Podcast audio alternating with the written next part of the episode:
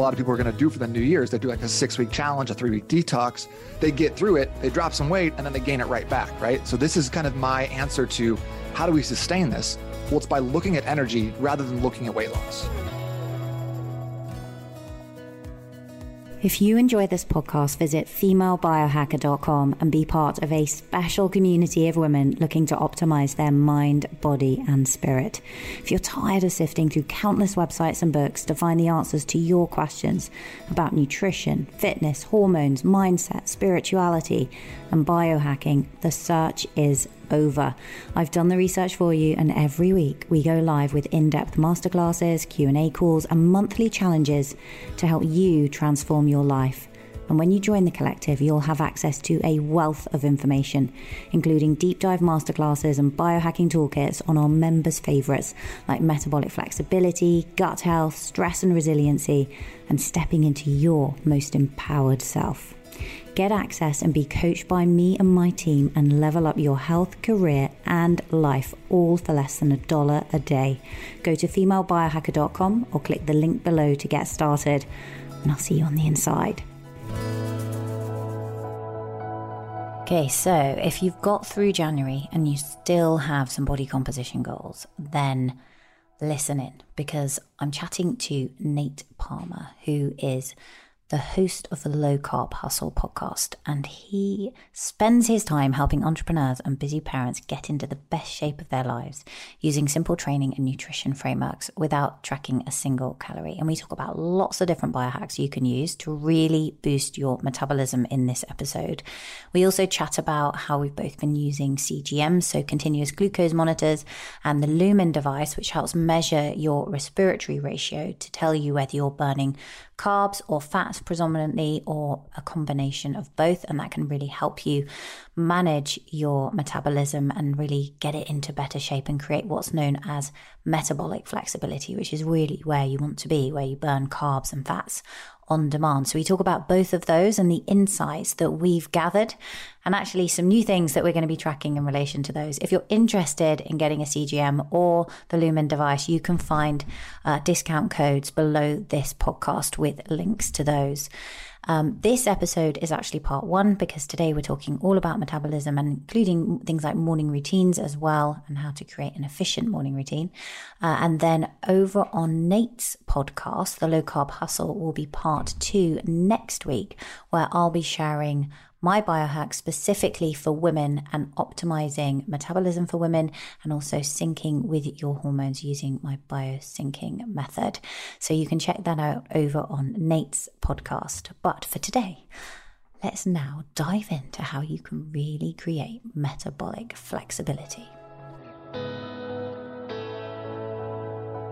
So, Nate, it is so great to have you on the show today. I've been really excited about this episode. I think it's perfect for January. We're going to be talking a lot about how to optimize energy. Um, and a side effect of that, as you, we were chatting offline there, is that people actually get body composition results. Uh, so it's kind of perfect for this time of year. First of all, a very warm welcome to the show. Thanks. It's so glad. I'm so glad to be here. This is going to be such a fun episode. Yeah, I'm really looking forward to it. So tell me, let's kick off with energy, right? Because I think this is time of year, certainly in the Northern Hemisphere. Uh, you're in North America, I'm in the UK, there's not much light. Uh, people can feel kind of really energy depleted. And I know that you've done a huge amount of work in relation to how what we eat impacts our energy and specifically the timing of what we're eating. Can you elaborate a little bit more on that? Yeah, well, I mean, I'll tell you a little bit about where kind of where I was coming from because I'm a I'm big into training. I've always loved that sort of thing.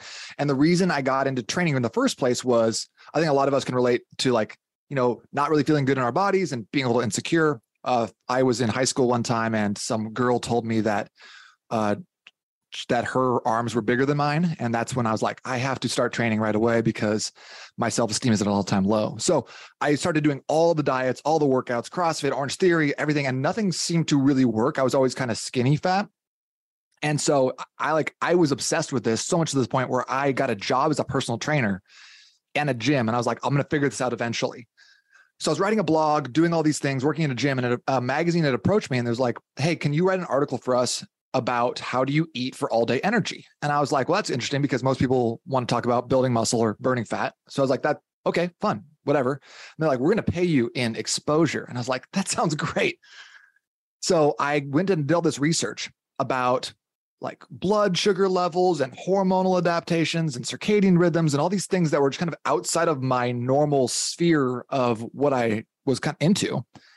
And I wrote this article and it did really well for this for the magazine Breaking Muscle. And I so I started eating this way. And I was like, because I wanted energy, right? Who doesn't want energy? And the the results were super, super surprising to me because it wasn't just like I was had amazing energy all day, but my body started finally doing what I wanted it to do. It was a lot easier for me to drop fat. I felt like I gained muscle easier. I was sleeping better. Like kind of everything just sort of like fell into line. And then the coolest part was that I stopped really worrying about what I was eating because I wasn't necessarily on a diet. I wasn't tracking my macros. I was just using this framework. So basically, what it came down to for me was how do we put in, how do we keep ourselves from burning, like getting super low energy, sluggish, lethargic during the day? And what it seemed to, to be for, for me was what I call the Chipotle burrito syndrome. I don't know if you ever had a Chipotle burrito at lunch. No. Like just like a big takeaway, takeaway monstrosity, and you eat it, and then you like, ah, oh, oh where it's really like desk. heavy on the carbs and fat. Yeah, yeah, yeah. like oh it's oh got the God, tortilla, the rice, the beans. Yeah, yeah. exactly. Yeah. So it's like you eat it and then you're like, well, I do have a standing desk, so I could lay underneath it and fall asleep. It's an option for me. so like what it turned out to be was that the more that you're spending time digesting, especially digesting carbs, that you're doing is you're spiking your blood sugar, then you're dropping it. And then so people will go through this cycle all day. And I think that the modern fitness industry perpetuates this myth of like you got to eat six meals per day small meals you got to have chicken and tilapia and broccoli and rice and that's like that's that's eating clean right mm-hmm.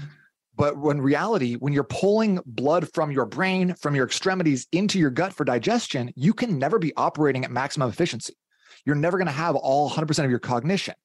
And so, what I found with this method is that not only are you getting better energy, but you're also getting better short term to long term memory retention. You get better hand eye coordination. You get better cog- like mental cognition and acuity. You have the ability to be focused longer on that, like the deep work and the tasks that are really important to you.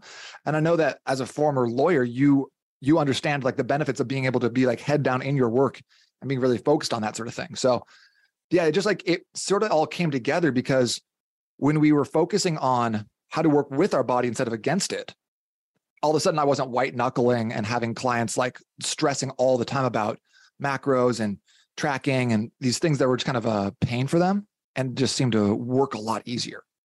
Yeah, and that's massive what you were saying there. I mean, that ability to focus, that's really like for me, I love, I mean, anyone that watches my Instagram, they know I love going to the gym. And yes, the body composition results are great and that feeling of just being really fit. But for me, it is the mental health, the energy, just that morning routine. And it's huge what you're saying there because I'm always looking at how can I get more productivity during the day. And the other thing I found is I'm such an early morning person that I don't want to trash like the rest of the day at lunchtime, if you see what I mean, because I've got those peak hours, particularly with kids in school, like three, four, then it kind of is family time. Do you know what I mean? So totally. I don't want to be like, I haven't got time to fall asleep on the sofa at two because I had this really big lunch and, and lost some energy. And I'm the same as you.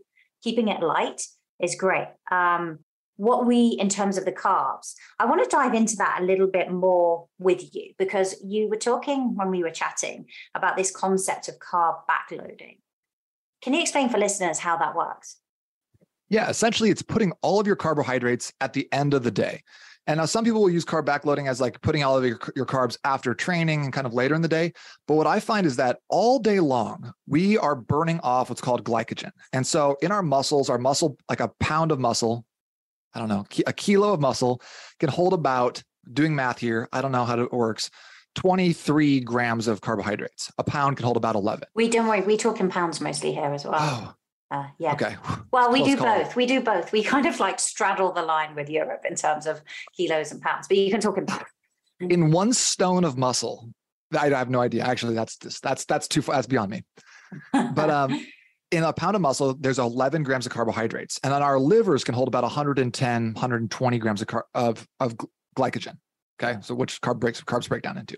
So all during the day, we are moving around, we're doing things. Our brain uses glycogen as well for energy, so we burn through it. Then at the end of the day, if you're having a bigger meal, you have a client dinner, Thanksgiving, or you just like want to sit down and like break bread and not really s- stress too much about weighing every little chip or crispy you're you're having at dinner that's what like that's the best time to eat it because what you've done now is by letting your body burn through those during the day you're now allowing it to replenish those muscle glycogen stores and your liver glycogen stores rather than having those already full and having your body be like i guess we'll store those on your love handles so mm. you're optimizing for your body's natural storage and you're using that glycogen for energy rather than for fat stores so it's by working kind of with your body's natural biorhythms, which I know is something that you talk about, you can actually get better results. And you also don't have to like white knuckle and just like hold on to this, which, you know, like a lot of people are going to do for the New Year's. They do like a six week challenge, a three week detox. They get through it, they drop some weight, and then they gain it right back. Right. So this is kind of my answer to how do we sustain this? Well, it's by looking at energy rather than looking at weight loss. Mm, that makes a lot of sense. And I think as well, I think people often they underestimate the impact on thyroid function, right? When they're trying to go so low carb all of the time and they're not cycling in and out of ketosis, they're actually down regulating, as you say, their metabolism, their thyroid function, and it's putting a lot of stress. I guess my question would be what about when you've done a very glycogen depleting workout? So, for example, if you've done a super high intensity workout, would you then recommend that people incorporate? Because usually, like particularly with women, so that we're not kind of increasing cortisol too much, that's when I would say come and refuel with protein and carbs post workout. This is a great question. And so, like to your point, yes, you go do a HIIT class, a boot camp, something really glycogen depleting. Yeah, you should probably incorporate some sort of fruit or something that's more of like a natural carbohydrate. That's going to be a good way to make sure that you're not necessarily downregulating your thyroid, downregulating your thyroid function, like you just like you said. However, my preference is that we really, especially women, especially in their 40s and beyond, and I'm, I'm curious what, hear what you think about this.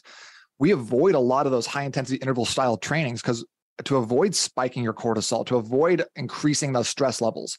And I think women incorporate like associate it's workout equals boot camp. You know, and I think we need to start breaking that stigma because I think for a lot of a lot of women, especially as we, you know, enter enter menopause and and are getting a little bit older, it becomes very important to work on those the weight training workouts for both hormonal function, for bone density, for like decreasing the risk of osteoporosis, osteoarthritis, and just in general, making sure that you're going into your 40s and beyond with enough muscle to protect your body and to feel really good. So my preference is always pushing women, especially away from those high intensity interval style workouts. Like any more than like once per week is kind of is too much for me. Hmm. Yeah, mean, I, am very about? similar to you. Yeah. And I think the trap that I usually refer to that I think a lot of women fall into is not actually creating enough polarity, right? So they're not actually doing really high intensity workouts. What they're doing is a lot of vigorous exercise, which is kind of a little bit in the gray zone where you're not necessarily getting those adaptations, but you are raising cortisol quite significantly. And then when they're not getting results, they're like layering on another one. So now it's like, I'll go and do that class and then I'll follow it with a class straight afterwards. And it's like, if you were working that hard, you could never sustain that for two hours. Like it's just not possible. And then, but like, then you're spending all this time jumping and doing a lot of plyos, which, which a lot of those boot camps incorporate because like, how do we get, how do we get someone to feel like they got a workout? We get them tired and we get them sweaty, right? Both of which are not necessarily indicators of a great workout, but they make us feel good or feel like we at least got it in. So, you know, plyos are a really easy way to get a group tired. You know, that's why I'll never have a client do a burpee. I hate burpees. I think they're a useless exercise done by trainers who look around and go, uh, I guess we'll do uh burpees, you know. It doesn't necessarily, it's not something that's going to be effective long term. It's hard to progress. And most people don't even have the requisite mobility to like get up and down on the ground. So thanks for coming to my TED talk about burpees. But we'll link to that in the show notes. um, yeah, I mean, I think I think as you say, HIIT has its place, but not as often as people are saying. I actually personally like to do it in the kind of follicular space for women that are still cycling. So I think it works really well to fit in a couple of HIIT workouts in there to push your VO2 max a bit. But for the most part, I completely agree. I think weight training is something where women in particular really need to focus. And I think a bit of plyo to help with bone density, but not as much as people think. Even like a 10 minute finisher is kind of very very effective at the end. Love a finisher love like interval finisher or even like a 25 minute class. I think that's great but these like like three or four 60 minute boot camp classes i think are doing more harm than good. Yeah i agree. I agree with that. Um, so what have you found in terms of then how would you how would you refuel post strength training um, in terms of if someone's gone and done say 45 50 minutes in the gym they've been working their muscles they've not really done a lot of cardio how have you found the best way to kind of reco- in, increase recovery and energy? Well, what I've what I've always thought was that you have like an hour, 60 minute window after your workout that if you don't drink a protein shake, all of your gains are going to shrivel up and die. But what I've started to like understand and looked at some of the research, it's basically like if you have protein in your system, if you've already had a, a big meal, you had a protein shake within four hours of that workout, you're not going to need something immediate to replenish that because for the for most of us, like a strength training workout, an effective one, you're getting maybe six or seven top end sets, or you should be. And you're not necessarily going to be burnt out or like dead tired, especially if you haven't done a lot of cardio or finisher or like a cycling class. So for for most people, if you need something, having like a protein shake, having some like Greek yogurt with some berries in it, something like that, that's like that's light, that's going to give your body the the protein the amino acids that's going to help it, is great. But if you've already eaten within like three like four hours before and you had a, like a high protein meal, or if you're going to be eating like a bigger meal within another two to four hours, I don't think you really need to stress too much about it if you're finding you're like your blood sugar's low and you're like dizzy and stuff like that, I would look first at electrolytes and making sure that your body you're you're well hydrated and you have enough electrolytes. And then if you're still like ah that's that's not working, I don't feel good, I'm lightheaded, then let's make sure we're adding in some some sort of protein and then a piece of fruit as well. Yeah, that makes a lot of sense. Um, we were talking offline as well. Interestingly, both of us have been like experimenting, and we're big on tracking. We both wear the Oura. We've played around with Lumen. Uh, I know like a lot of people listening to the podcast actually use the Lumen. And I think people struggle with hitting those ones and twos in terms of fat burning. And uh, I'm curious, I think it'd be great to expand a bit more on what you found because both of us were chatting about the fact that we'd found eating earlier made a huge difference to that morning reading. Um, and, and then Lumen, interestingly, actually talk about front loading the carbs in the beginning of the day, but that could be to take account of the fact that people have very distinct eating times. They don't know how much they're exercising, for example. Um, what have you found from tracking and working with clients in relation to that? The three biggest factors that I found that it, like in, at least like improve my lumen scores and i i'm still like a little bit nebulous on like how how effective is it to track the carbon dioxide in your breath after you after you um like wake up because i don't i like i don't know if you ever tried the wim hof breathing methods mm-hmm.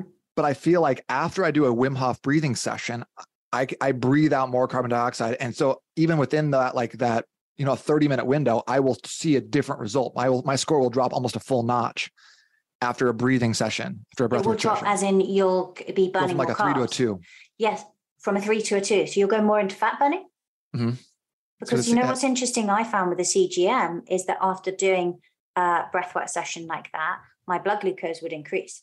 Interesting. I've not. I've not. I would expect CGM. Lumen to mirror. In fact, I need to try it more where I've used both. But you would then expect Lumen to mirror if you've got good insulin sensitivity. That actually that's then being burnt in the cells, right? As carbs. All right. Well, we have to we have to go back and test this then. We have to go back and test and then do another episode on our lumen findings. So like, but like that's kind of was like, I uh, should I should I be shifting that much? But like we you said, like the if the CGM is actually measuring a uh, like a spike in blood sugar, then maybe it's picking up the right stuff. So I was I was just curious. I actually I have don't have a CGM, but I use a like a I'll use a blood sugar just like a little pinprick thing. Um, so the, the three things that I've that I've found that have decreased my scores to make it me more into the fat burning zone was number one is eating earlier in the night. If I was eating after seven o'clock, especially if it was like eight o'clock or nine o'clock, you know, I just like, you know, had a bowl of cereal or whatever, I'd always wake up another three or four, which is like, for those of you who don't know, it's like higher in the carb burning. So the scale is from a one to a five. Five is all carbs, one is all fats, and then the middle is, you know, decreasing. So if I have my, if I finish my last meal of the day before seven o'clock and I don't eat after that, I would always wake up on a one or a two. That seemed like it was a, like just the biggest indicator.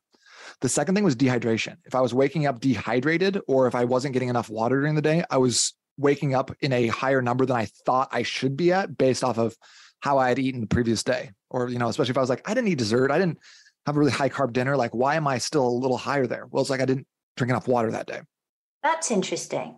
That yeah. one I hadn't observed so much. I had in terms of like waking up, morning stress. We can talk about that in a minute. But mm, interesting. Yeah. Okay. I I've not I don't really track my stress and I haven't really put that together. So I'm I I'd be curious. We've got a lot of more episodes on deck here. I'm really excited. Yeah. and and then the last one for me was sleep quality. Is just making sure I was getting yeah, enough yeah. sleep. If I if I was getting like five hours or thereabouts, I would always wake up in higher carb burn. Yeah. If I was getting seven to eight ish, I would wake up in lower. Is is the what I saw kind of as the like kind of averages. Yeah, sleep sleep made it, sleep makes a big difference. I found that too. The hydration is super interesting to me. Um, with what I found with the kind of stress is obviously you get that morning cortisol awakening response. But if I had a lot of anticipatory stress across the day, then I would get um, a higher lumen reading. I found this actually with members in my in my membership, the Female Biohacker Collective. And actually, we were then testing well, if people are doing a short breathwork session, as in gentle breathing, so not something so stimulatory, or doing something like a meditation, and then waiting like 20 minutes to do it, they would actually score more on the fat burning uh, scale. Which interesting. is interesting. And then I followed that up with Lumen because at first they weren't finding that. And then what they found later, when we went back to it about five or six months later, it was like, actually, yeah, we are now seeing that in the data that when people have commented that they've yeah that they've done something that's calming and introduces that more parasympathetic state so the female biohacker collective is number one it's the coolest name oh, i've ever you. heard uh, number two can you tell me a little bit more about the uh, the the parasympathetic breathing exercises that you're doing like what's like are you doing a count are you doing like all nasal breathing how's that work for you yeah, so basically anything that's really enhancing GABA and engaging that vagus nerve. So rather than doing, you know, you you know from your breath work, right, that like Wim Hof style, the more you're focusing on the in breath and creating uh, kind of more energy around that, you're stimulating the nervous system. Whereas when you're focusing on that long exhalation, you're introducing, you're sort of accessing the parasympathetic state that much more. Whereas box breathing is kind of keeping you sort of where you are, right? Almost, and just heightening that focus. Whereas when you start to lengthen the exhale, then you get more GABA. So things like four, seven, eight breathing, really effective mm. way. But even looking at your sort of resonant frequency, which if people don't know where it is, uh, then just looking at doing kind of an in breath of four and then out for six really starts to kind of calm people down and then they they've seen better breathing. So anyone listening to this can can give it a go and give us feedback. Yeah. So four, seven, eight, the seven being a hold in the middle. Seven is the hold in the middle. Okay, now, what I found with the four, seven, eight breathing, although there's really good science behind that, introducing, you know, enhancing things like GABA, is in someone who's highly stressed, they're going to find that quite difficult to do four, seven, eight breathing straight off the bat. And so, what I find is doing the 2x breath, where you're kind of just following in for two, out for two, in for three, out for three, and just regulating that breathing first before you move in. And for some people, they're going to take longer to get that breath hold anyway. So they might hold for a shorter period, but it's the long exhalation. And you don't, if, if you're not ready and you haven't primed for, you know, you haven't been doing a lot of breath work, and after that eight out breath, then you're like, like this. you're definitely not enhancing GABA, right? It's quite stressful. So I always say to people, like, build up. we want you calm and relaxed. Yeah. Like I'm trying to get, I'm trying to de-stress, but I feel like I'm drowning all the time. Yeah, so exactly. I feel like you're suffocating me. This is just not working. And now my lumens are five. Oh my God. yeah, that's not what working for me. That's, yeah, oh, exactly. So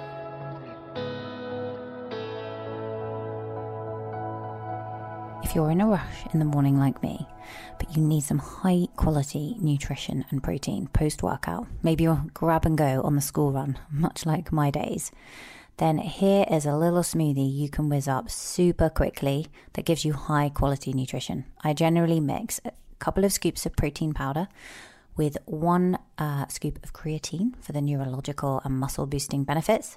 And then I add in tons of ice with my AG1 and kind of blend and go. AG1 is made with 75 super high quality vitamins, minerals, and whole food source ingredients. And so I know that I'm getting the high quality nutrition in alongside the protein in the morning to boost my mood, my immune system and give me sustained energy throughout the day. And if you want to take ownership of your health, today is a good time to start because Athletic Greens is giving away a free one year supply of vitamin D and five free travel packs with your first purchase. All you need to do is go to athleticgreens.com forward slash Angela Foster. That's athleticgreens.com forward slash Angela Foster and check it out. So, on your, the other thing I wanted to talk to you about is, uh, in terms of your framework, is your daily investments that you speak of. What are those? What daily investments should we be making? So I like to talk about things in, like I a lot of my clients own businesses, they're entrepreneurs, you know, have a side hustle at least. So I love putting things in terms of financial like success because I think that's where a lot of people's head is at anyways.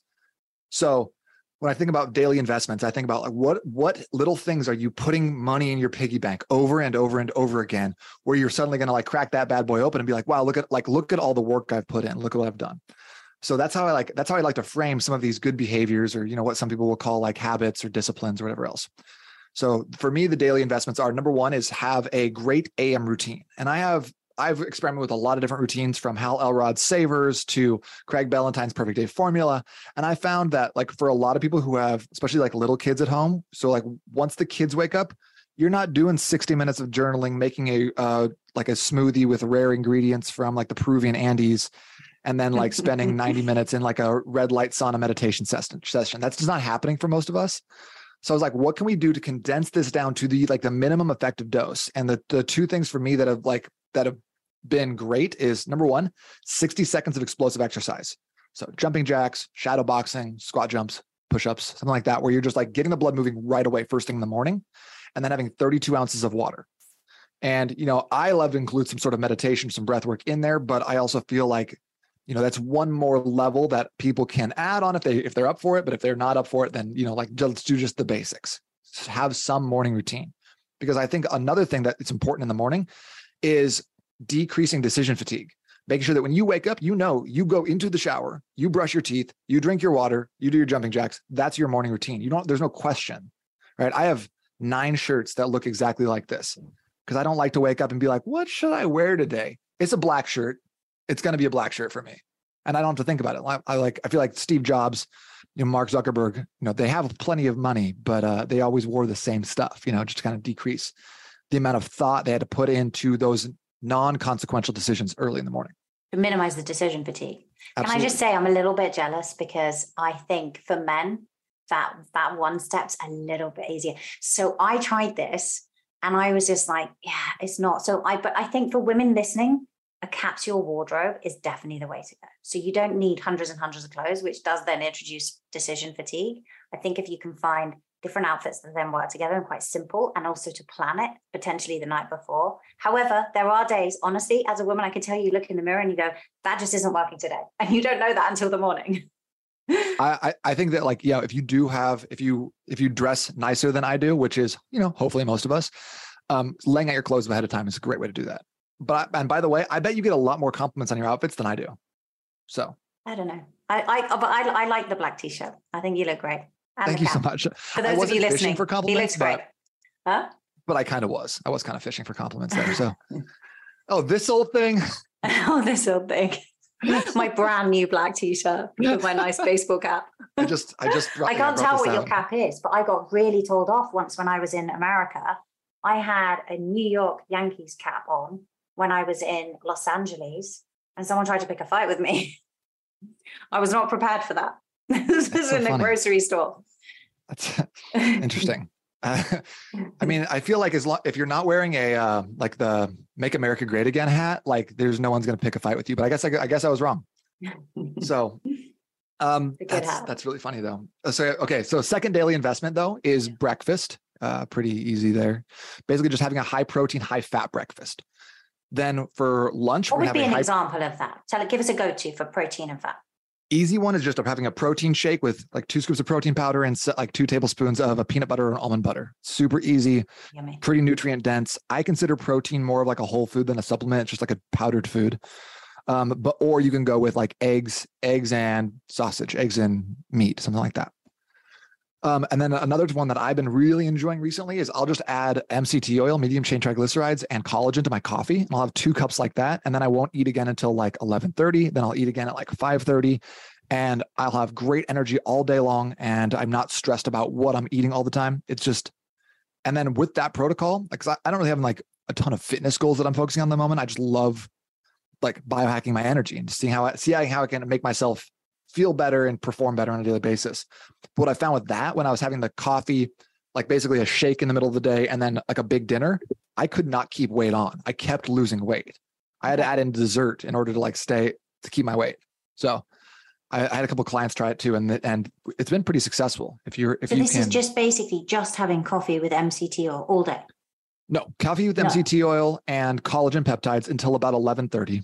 Oh, okay. Lunch. Okay lunch was like a protein shake so like a Okay. 500 600 calorie protein shake and then dinner I, would, I didn't really count calories on it but i would generally do kind of the same thing with a with a dinner investment which is high carb high protein vegetables for dinner Okay.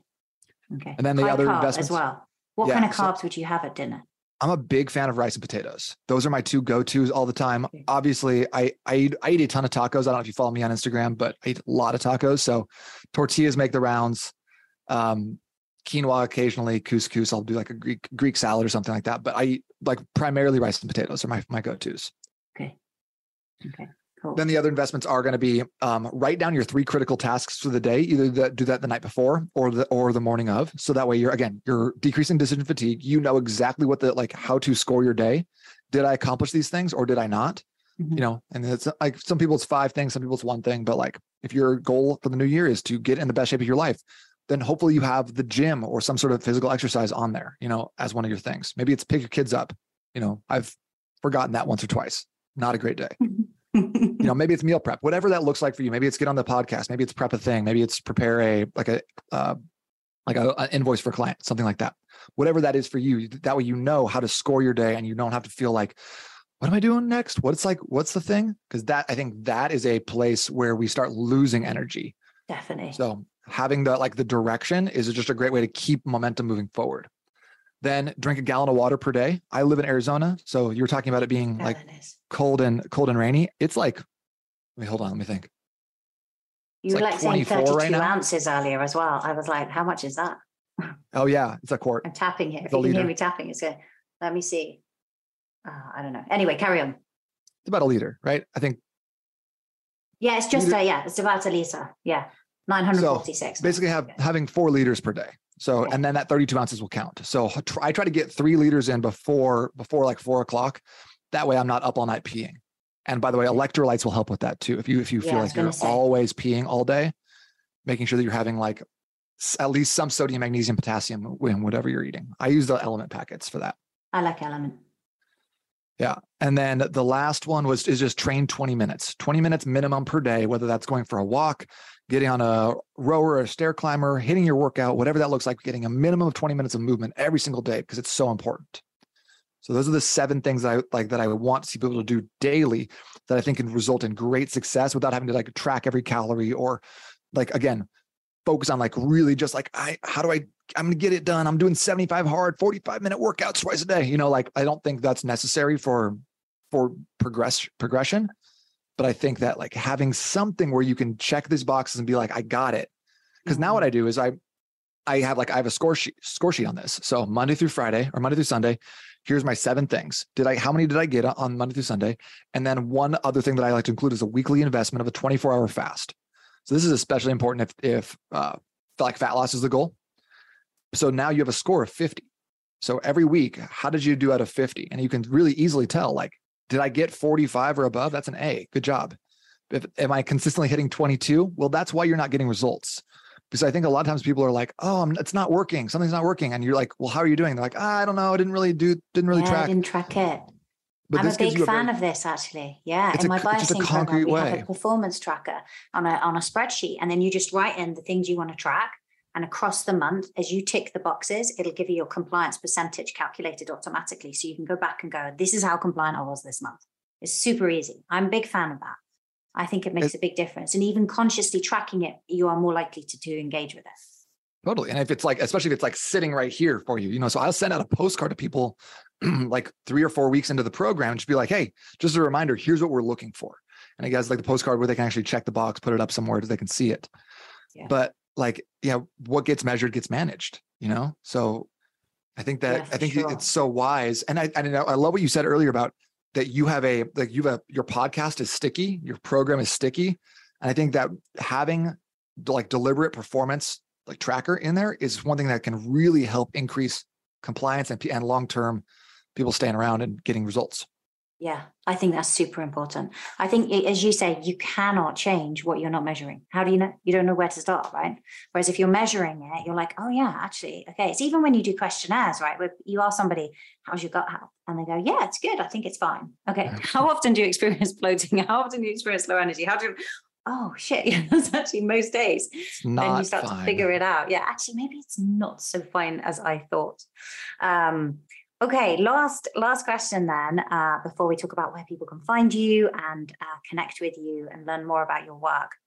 January sugar detox. I know it's something you're a fan of. What what what's your views here on detoxification? Because uh, obviously, there's daily detoxing that we need to make sure we're doing adequately, and then you know, kind of where do you fall within the spectrum of what kind of detoxes people should be doing periodically? Well, I think it's the more the more expensive, the better, the more hardcore. You know, so if you can do like just a soup detox or like a yak blood detox, I'm just kidding. No, I, yak um, blood. I, I, did a podcast a couple no one's listening like, anymore now. You yeah, everyone's that. gone. I, hopefully they're like, wait, what he's just say? Then they're back. You know, but I did I did a, a podcast like oh kind of the like the new like the um the week after Christmas because that's just a weird time. No one's really listening to like to like they're trying to get their fitness between stuff Christmas in right and New Year. Mm-hmm. Okay. So I did it all, on celebrity health myths. Right. So like some people were like, well, yeah, we use leeches, you know, and like, oh yeah, this I Gwyneth Paltrow was like, you need to put a jade egg in your vagina if you want to have good vaginal health. It's like that's okay. Yeah. All right. So just like and um, someone else did a uh, goat's milk detox. And at first I was like, "You detox from goat's milk? Good for you." I I'm actually on one of those myself. But it turns out all she ate for eight days was goat's milk. So that's yeah, that's neither here nor there. Um, so my view on detoxing is that your body's amazing at this. It can do it all on its own. Mm. Give yourself some water. Give yourself some space. You so your body can go into the process called autophagy, which is basically just a fasted state or ketosis and your body will start pulling out broken down cells. It'll start repairing those sorts of things, especially if you've been eating healthy foods to give yourself the nutrients and minerals that you need. Um, so my the sugar detox that I promote, people are always like, "Do I need what do I need to buy? Do I need to like get a cleanse? Do I need to do these sorts of things? Do I need a coffee enema?" I'm like, "No," because my my detox is like this. So in the morning, you wake up, you have some water with some lemon, some apple cider vinegar. It's really hardcore. Day two, I do what's called a physical detox, and I, I make people go for a walk for 10 minutes after each meal. so it's based off the Ayurvedic principles of like they call it 100 steps, and they they have a word for it that I can't pronounce. But basically, it helps your with your digestion. It's just going for a little bit of walk after each meal. So helping people do that. Obviously, I'm having them get off processed sugars and refined sugars at the same time. Then day three, I have them do what I call my healing salad. This is something my wife and I came up with while we were traveling in South America, and often would end up with really poor gut health after eating like street meat and, and just a cheap beer for like nine days in a row. Funny that. it's so weird. I couldn't, I don't know how it happened. I had so, a similar thing in Turkey. Yeah, you know, it was so not pretty. I'll send you the recipe. Thank you. But it was basically anyway, just stuff you could get yeah, at any market. So, your salad. Yeah. So like tomatoes, cucumbers, uh, lemon, onion, and something else on there. Something else that you're only going to find out, not because I forgot, but because it's a secret and it's in the sugar detox, ah. five day sugar detox.com or free sugar detox.com. Sorry.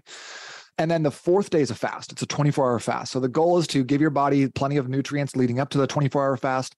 And then I, I really find that if you're eliminating processed and refined sugars, and then you take 24 hours off from eating completely and you're just having water, tea, or black coffee, your body stops having those cravings, right? Because if you're always feeding yourself sugar, you're mm-hmm. always going to be craving more sugar because that gut bacteria is going to send that signal to your brain. It's like, hey, should we get that donut? You're like, have, let's have let's have at least half true. that donut.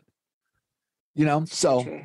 and then the, like day five is basically going back to do day three, having the salad and that sort of thing. And what I find is that it it really helps eliminate a lot of those cravings that people have. So it's not necessarily like this complicated process where you have to take you know $70 worth of rare ingredients and you know and only eat soup. But it's just like it just makes it easier for people to eliminate some of those cravings, detoxify their body a little bit.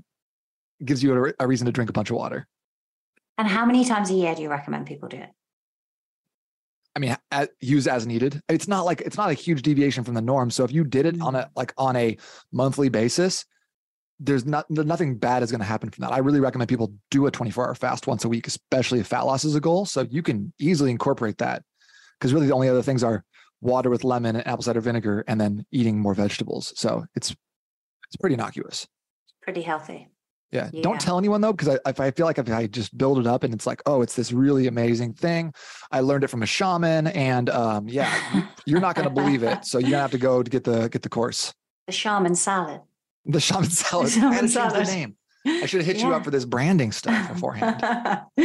I've got to have that now. I need to find the secret ingredient. yeah, it's really secret. You're gonna, yeah, you're gonna lose your mind. I'm gonna dig it. I know. Oh, amazing! It's been such fun chatting to you. Uh, we're gonna have to do a rerun, aren't we? After we track our our lumen Yeah. and our CGMs and things and see. We had a lot of homework That's after fun. this episode, which I appreciate. Yeah. Yeah, we do. We do, which is fun, right? Most people don't like homework. I like this type of homework. I love the 30 day challenges. So like, right, like I did a 30 day keto challenge for my podcast and did my blood work and stuff like that beforehand. I did a 30 days where I did uh, a high dose melatonin, worked up to 60 milligrams of melatonin every single night for 30 days. Just what track my sleep. with that? Uh, deeper sleep. Like I was getting two and a half to three hours of deep sleep every single night. Um, I was also nervous about it because I've I've heard that like you can get you can get a little physically addicted to it. So I Mm. cycled up and then I cycled back down. Um, but what the cool, like the crazy thing was, I didn't do it because of the sleep. I did it because that there was this couple studies that came out about um, lab rats getting these higher dose melatonins, like in accordance with their body weight, and seeing a decrease in visceral fat. And I did notice, like, I don't have a ton of visceral fat to, to study. I did like, but I did notice like a fifty percent reduction in my visceral fat over the course of thirty days Did you? which is, that's you know, which- interesting. which is about three quarters of a pound. So like, you know, not nothing like it wasn't substantial, but I it, I do think it it like it brokers further interest. Interesting. Because I right also saw that go ahead. melatonin was linked to, um, sorry to interrupt, there was, is linked to as well. You know, people who suffer with gastric uh, reflux uh, Mhm. and that kind of sphincter mus- muscle opening, actually melatonin is helpful for keeping that closed. So you get less kind of regurgitation, less, less reflux symptoms. And actually what you notice is when people have poor night sleep, they're more likely to get a bit of gastric distress and indigestion. Interestingly. Interesting. Yeah. Okay. That's. I wonder. I wonder which side of that is correlated because, like, obviously, also with the deeper sleep, the more you're sleeping, the better your body's burning fat. So, like, is it the melatonin? Is it the sleep? I, am not sure. I don't know if I'm smart enough to figure that out. But I think the melatonin helps with that muscle. Um, okay. yeah. Cool. Yeah. So, I, but I thought I love this like N1 experiments, and I love running it for a couple days and then or 30 days, and then like giving the results on the podcast. So, right now I'm doing a mouth taping experiment for 30 days at night, and my wife takes pictures of me, and I um My husband's doing the mouth emasculating, so- taping. oh is he? How is it working? Mhm. He is. What What's your reason for doing it? Just, to see, just to see like to what see. if my like I want to see if my respiratory rate goes down, um, my Mhm. what happens with my resting heart rate. Um, what happens with deep sleep and REM sleep, um, and then just like if I like if I'm waking up more times or less times during the night. So, just want to see what impact it has on sleep and some of those variables. He felt like within a few days, he was like, wow, I just feel I've got so much more energy, interestingly. Because I said to him, I caught him a few times, I'm like, you're definitely sleeping with your mouth open too much. Um, and but the thing is, the thing with the mouth taping as well is I think you really have to focus on it during the day as well and be cognizant of when you're mouth breathing so that you can then, you know, your subconscious going to mirror that at night. So I, yeah, I think both work well. That's a good point. I've been trying to to work out with without keep my mouth open. Just, yeah, is easier said than that, done. that's that's fun. You know, when you do um like a zone two run and you try and just Mm-hmm. nasally breathe throughout, I have to say that is like a form of meditation. You just come back like in the Zen zone. So it's completely different, I found, to the run where you go out and the endorphins are high. You still get some mood boosting effects, but just really, really calm and chilled, which uh, doesn't really happen very much with me because I'm always quite hyper. So it's a good thing for me to do. Yeah, you got to stay so focused on it. You can't let your attention wander because otherwise Yeah. you're like, or that's me Mm, at yeah, least. maybe that's why, because of the focus. Yeah, it's like really training that mindfulness muscle. It's very true. Uh, Hmm. Interesting. Yeah, so my husband's also doing the mouth taping. I'm doing a thing this year where I'm really focused on my biological age and reversing it, and also like optimizing my body composition, my blood work, and everything. So I'm doing a whole thing with uh, with uh, with the podcast and also on Instagram for people to follow what I'm doing. Which How are you fun. tracking biological age? So I'm using Glycan Age. Uh, yeah, which is uh, a test where they look at your glycans and uh, and see what your age is, and then help you reverse it. So that's one thing I'm doing. Also, really like focusing just on my blood work as a whole, because you know, like we were saying earlier, as someone with PCOS, for me, blood sugar management is a little bit harder. I have to work harder. I find that annoying, particularly at Christmas, you know, when everyone has the Christmas pudding and I just had to rip my, I'm joking, rip my CGM off and go, no, I don't want to see it. Not looking. I'm Um, so, so are you are you incorporating any fasting or is that hard to do with PCOS? I don't really have any clients who. No, I can. Yeah, I am doing uh, fasting, but fasting kind of for women of my age. When I look at the research, actually going too long, not too often. I think like doing uh, like a 24 hour phase uh, fast in the follicular phase is okay. But you don't want to be like over stressing the body in the luteal phase. So I tend to optimize fasting around the menstrual cycle. Um, but I mm. think for most women, like a daily 12 hour fast works super well. Yeah, I agree with that. Uh, I've I've I've had a lot of like female clients. So I used to be a big intermittent fasting proponent. and I had female clients who were doing it, and then hair loss, insomnia, skipping periods, and stuff like that. And so it looks like well, just having that daily longer fast was really stressful in the body. And female bodies are going to protect their reproductive mechanisms at all costs. Like you know, so making yes. sure that you're not necessarily putting yourself in an overstressed environment. I found that you can get about four weeks safely with a 16 hour fast, but I really recommend that most women try the 24 rather than 24 like prolonged fast infrequently rather than doing like a intermittent daily. I would agree with that. And actually, when I was doing the 16 hour fast daily, much as I loved it and I was like, felt really lean, uh, I did notice. I didn't notice uh, much difference in my menstrual cycle, but I did notice things like hair, right? Who needs to prioritize hair when there's not enough availability? So I did notice. Right. That.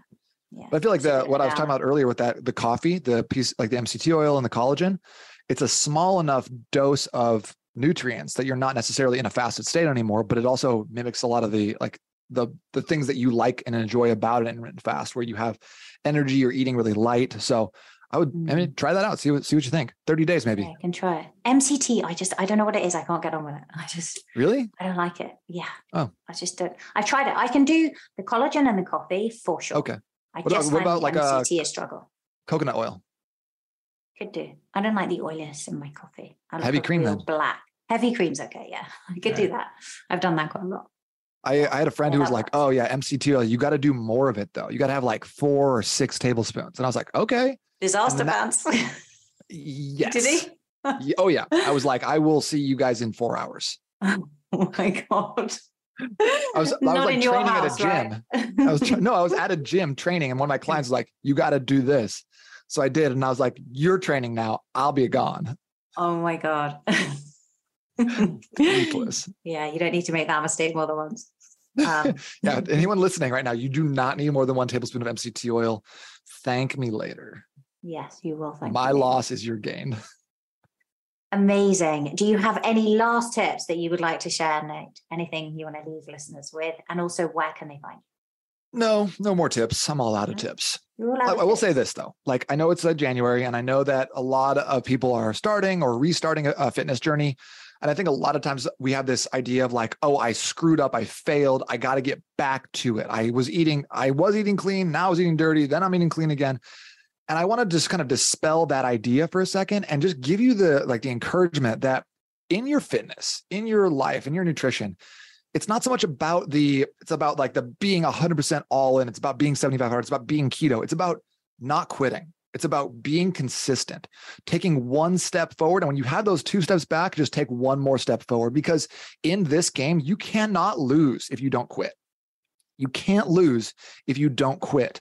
So trying to make sure that like as you go through this that you're not putting yourself in your as perfection as the only attainable goal or losing 20 kilos is like the only win you're going to get. Look for those little wins along the way. Look for those times you ate 3 healthy meals in a row. Look for those times you got 7 days of eating really nutritious food in a row. You nailed your workouts all week long. You did a great job tracking. All those little wins are going to add up. And if you do not quit and you do not keep or you do not stop putting one foot in front of the other, you are going to be successful, whether that takes three months, six months, two years, or six years. I love that. Amen to that. That's such a great point to finish on. And always be in the game, right? Never be in the gap. Yeah, Dr. Benjamin Hardy. I love that book, The Gap and the Gain. So powerful. Uh, yeah, and stay on track because that whole screw it, I blew it mentality. Yeah, it's it's dangerous, and I doesn't serve anyone either. Yeah, it doesn't. It doesn't. And, and as you say, if you keep mostly 80, 90% of the time, if you're getting back on track, uh, you're gonna you're gonna get those results. Plus, like the, the plus the screwed I blew it mentality is is uh, can be objectively false or at least objectively not as true as something else where you're saying hey I, I learned something that didn't work for me that's equally true as screw it i blew it and one of those serves you and one of those does not serve you very true watch that mental watch that mental talk right yeah it all comes from there. Mm. Amazing. Well, where can people find? They can get your book, the million, the million dollar body method. It's mm-hmm. available online. Please link. Where can they find this? Where they you can get that on Amazon. The Audible version just went up too. So if you want to hear my friend Jason Sircone's sweet, sultry voice talking you through it, great. Um, otherwise, if you want to just grab an ebook or a PDF, I will send that to you. You just got to go to getnatesbook.com and I'll drop it into your inbox right away. So you can get the Kindle version, you can get the ebook, or if you want a hard copy or an Audible version, that's all on Amazon. Amazing. We will link to all of that in the show notes. Thank you so much for coming on the show and being so generous with everything today. And uh, happy new year. Angela, this was a ton of fun. Thank you so much. My pleasure. It's been great. Thank you. Thank you for listening to today's show and for your interest in health optimization for high performance. If you're new to my podcast, you may be interested to know that you can get a free health score and report complete with personalized recommendations on how to optimize your sleep, nutrition, fitness, and resilience in the top link in the show notes below. I hope you enjoyed this episode. Links to everything we talked about are also in the show notes. And if you enjoyed today's show, please subscribe for more.